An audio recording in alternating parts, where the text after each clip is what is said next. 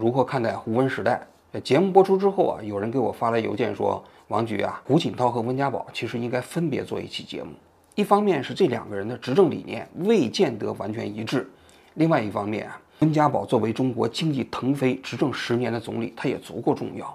像李克强、李强，你都专门做过节目，那温家宝你为什么不能够单独成篇呢？更何况啊。我当时在那个节目里头啊提到，有人把温家宝称之为影帝，但是呢，我那个节目没有分析，也没有展开。他说这个啊对温家宝不太公平。那这个影帝到底说的是不是有依据啊？到底有没有道理啊？你应该在节目中间详细讲讲嘛。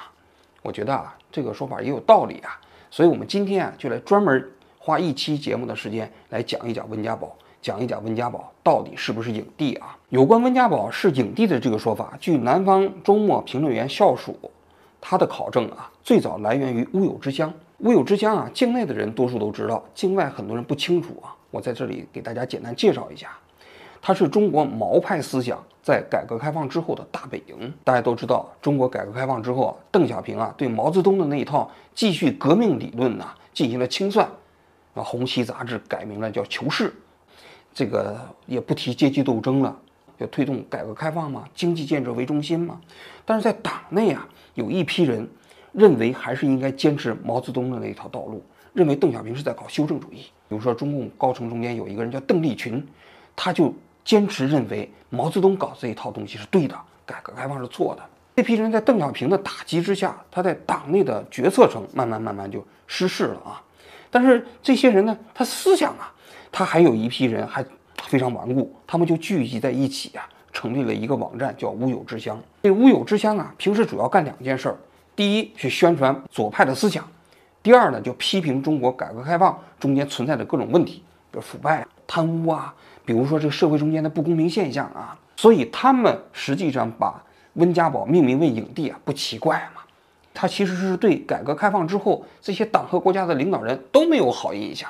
乌有之乡。说出来这个外号之后呢，慢慢慢慢的传到了社会上啊，因为在那个时代啊，社会上也比较流行给中国党和国家领导人起外号，比如江泽民的外号叫什么？叫长者，后来还管他叫蛤蟆的啊，所以这个外号就慢慢就叫响了。包括一些公共知识分子也把这个温家宝叫做是影帝。后来啊，著名的持不同政见的作家于杰写了一本书，叫《中国影帝温家宝》，这本书是在香港出版的啊。这温家宝影帝这个外号就叫得更响了啊！那温家宝之所以被叫影帝，主要是有两大原因。第一，他愿意接受媒体采访。汶川地震呢，温州的那个动车事故啊，几乎全国各地有的大型灾难，他都会第一时间赶到现场。啊，在黑板上写“多难兴邦”啊，还有每年的两会记者招待会，记者提问完了，他还说没关系，再提两个问题。而且他回答的话啊，总是跟其他的领导人不太一样。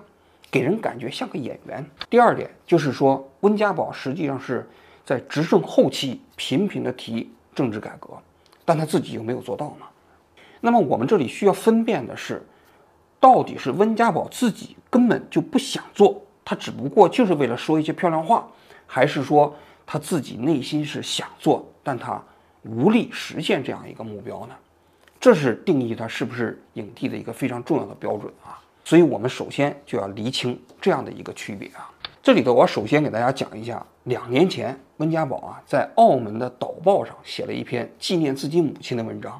这篇文章有六千字啊，它叫《我的母亲》。这篇文章发表完之后不久啊，就在中国的互联网上被禁了。这想想其实也挺可悲的。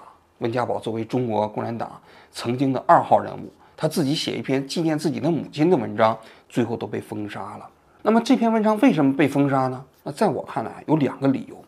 第一个理由，这篇文章里头讲述了太多的苦难，包括解放前平津战役期间，他姥姥当时啊，他们家里开了一个小药铺，后来呢，国民党就把这药铺都给烧了，他们流离失所过程中间，姥姥就去世了，那一年只有五十一岁啊。建国之后啊，由于经济也不发发达啊，他一家老小从那个天津附近的村庄搬到了天津市来居住。住在了一个只有几平方米的房子，他的父亲一个月工资只有三十七块钱，而房租就要八块钱，一家人生活是非常艰难啊。他就讲过，他母亲有一次啊，就给他做了一双新鞋，他就高高兴兴的啊去上学了，结果要放学的时候呢，就天下雨了，他那天回家的时候，他就看到他母亲非常焦急的，就倚在门边啊看他回家。他母亲看到他的时候啊，他光着脚在雨地里走着，他把那双新鞋装到怀里头。他母亲看到这一幕的时候，就上去一下抱住了他，母子两个在雨中痛哭。他说他母亲的眼泪啊跟雨水交织在一起，为什么？因为他母亲肯定也是心疼那双鞋，他也是心疼那双鞋，所以他宁可光着脚在雨水中间踩着水回到家里头了。这母子二人呢，因为心疼一双鞋的心有灵犀啊，就在那雨水的冲刷之下啊，迸发了出来。我读到这个情节的时候，还挺有感触的啊。第三个方面讲的就是文革期间他父亲挨整，一开始啊是在那个图书馆里头工作，后来就直接下放到农场里去劳动了。直到改革开放之后，才平反，被重新回到城市啊。就通篇讲述的大段的全是这种苦难。这里头要讲述他母亲如何教他做人，如何帮助别人。在这个整个文章的最后一段，他讲了一段话，这段话被很多媒体用来解读啊，我也给大家念一下。他说啊，我同情穷人，同情弱者，反对欺辱和压迫。我心目中的中国应该是一个充满公平正义的国家。那里永远有对人心、人道和人的本质的尊重，永远有青春、自由、奋斗的气质。我为此呐喊过，奋斗过。这是生活让我懂得的真理，也是妈妈给予的。这段话啥意思啊？实际上很明显，他说啊，中国应该是一个充满公平正义的国家。那不就是说现在的中国，并非如此吗？他说我们这个国家应该对人心、人道和人的本质尊重，那不就是说现在实际上不尊重吗？那你想想，这话不就犯忌了吗？这是习近平执政啊，那是中华民族伟大复兴已经近在咫尺了。结果你说我们现在这个社会没有公平正义，所以就把他封了吗？那温家宝为什么要写这篇文章？他这个篇文章为什么最后要写这段话呢？在我看来，他这篇文章其实就是借母奉金。他讲了那么多苦难，其实讲的不仅仅是他母亲，他讲的是这个国家嘛，讲的是他自己的经历嘛。他在最后也讲到了，是吧？他说我为此曾经呐喊过，奋斗过。他在二零一二年，在作为总理最后一次接受记者采访的时候，他曾经说过一句话，就说“知我罪我，其为春秋”，希望中国的老百姓能够把它忘掉。他那意思啊，说白了就是我所做的一切，将来自有历史之公道。但实际上，你通过这封信，你可以看到啊，他其实是存在着对当下中国的某种忧虑。他认为今天的中国这个样子不是他期待的，而他当年的那个奋斗和呐喊啊，都如此之无力呀。通过这篇文章啊，我个人觉得，温家宝当年他在执政十年期间啊，做过的种种的对政治体制改革的呼喊，实际上他大部分都是他来自于自己内心真实的想法，只不过他没有能力啊，把这些东西都一步一步的全部贯彻下来。所以啊，我觉得。这是一个非常重要的一封信，我希望大家如果要想了解温家宝的话，不妨来读一读啊。紧接着我们就要分析一下温家宝当时在执政期间的那些言论啊，也包括做法啊。说温家宝是景帝的，有一种说法就是他主要是在执政后期快要退休的时候才提政治体制改革，其实这个是一个误会啊。温家宝在上任之后不久，二零零三年三月十八号，他在接受记者采访的时候，他就提过。他说：“政治体制改革是我党坚定不移的路线方针之一，我们这些政府也要坚定不移的推行。主要有几个方面：第一，要推进啊科学的决策；第二呢，就是要在依法治国，党要在宪法的范围内进行合法的活动；第三个方面，就是要所谓的公民透明的监督。围绕着温家宝的政治体制改革，他其实主要讲的就是这三方方面。”在整个他十年执政期间啊，他围绕着这个方面，他讲了很多次。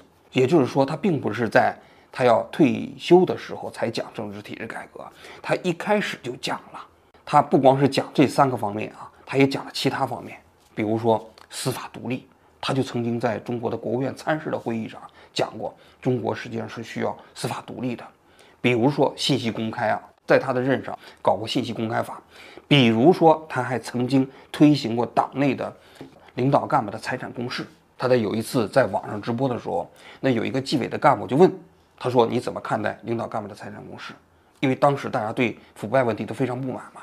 温家宝就说：“许多网友在网上提出，为什么还不建立官员的财产申报制度。我认为这个建议是正确的，这应该是反对腐败的一项重大举措。我们说要实行政务公开，也要对官员的财产收入实行公开。当然，这件事情要做的真实而不走过场，就必须建立制度和法律，并且长期的保持下去。使它收到真正的效果。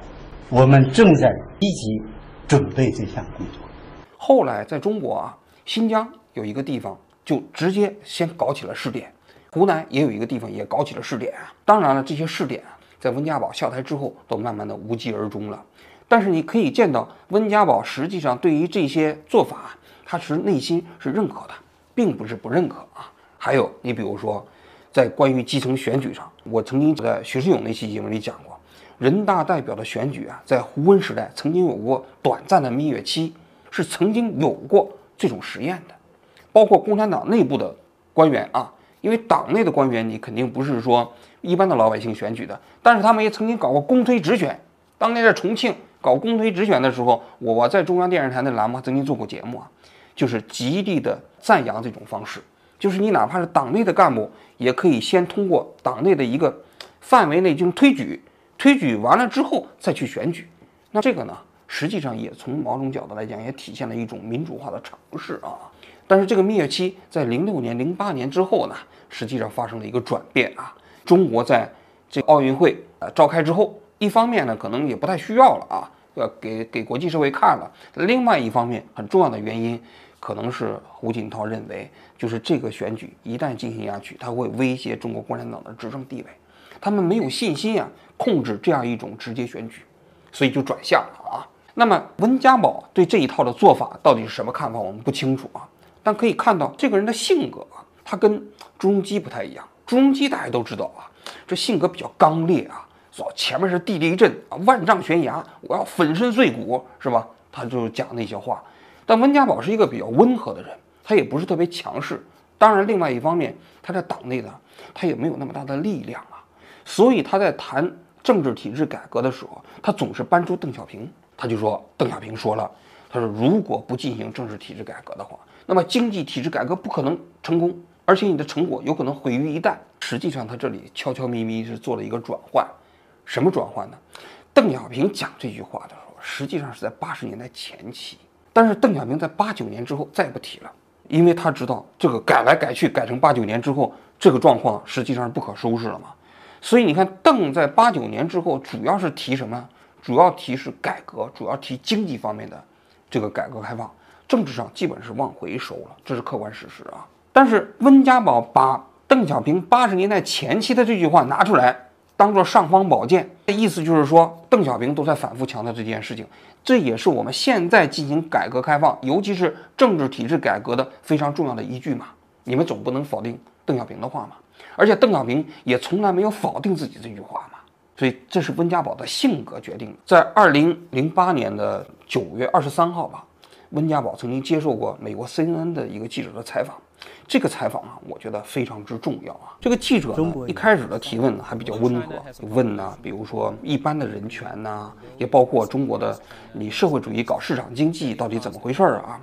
紧接着他就开始提问了，他说：“我曾经看过一一张你在八九年的那个照片，哎，那你怎么来看待那场运动？这个照片呢，就是温家宝当年啊陪同赵子阳到天安门广场看望学生，这张照片也很有名嘛。”赵子阳当时发表完那边讲话之后就消失了，而温家宝在八九年之后没有受到太大的影响啊，后来又从中办主任顺顺利的当了国务院的副总理，又当了总理。温家宝面对这个提问的时候，表情啊非常非常意味深长。